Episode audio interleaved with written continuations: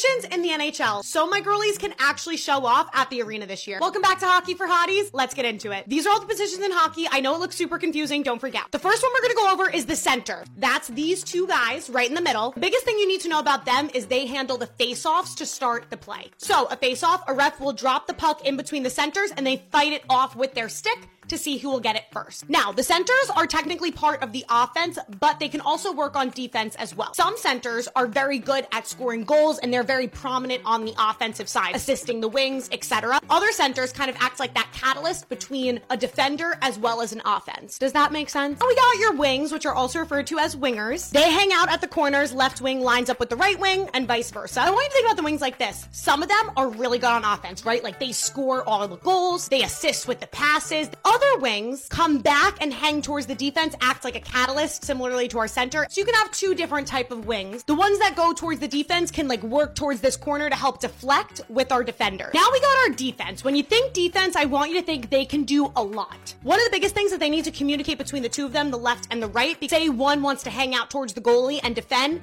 and the offense needs help, they can kind of switch. So say the left will go up help the offense with the wings and the center. The other one will go back and help the goalie. What else do they do? Fill passing lanes, stop passes when the other team has the puck, start the attack from as far back as where our goalie is because he'll give them the puck. They do a lot. Now we have your goalie, which is arguably the hardest position to master in the NHL. For my newbies, super simple. You don't want the puck getting past that goal, so he's defending the net. However, another key important thing about the goalie is they need to have really quick reaction time. Because say someone shoots at the goalie and it deflects off his elbow, he needs to get set set for another shot, so he needs quick reaction time. Also, the goalie has to communicate very well with the entire team because he needs to make sure none of them are in his line of vision when the opposing team has the puck.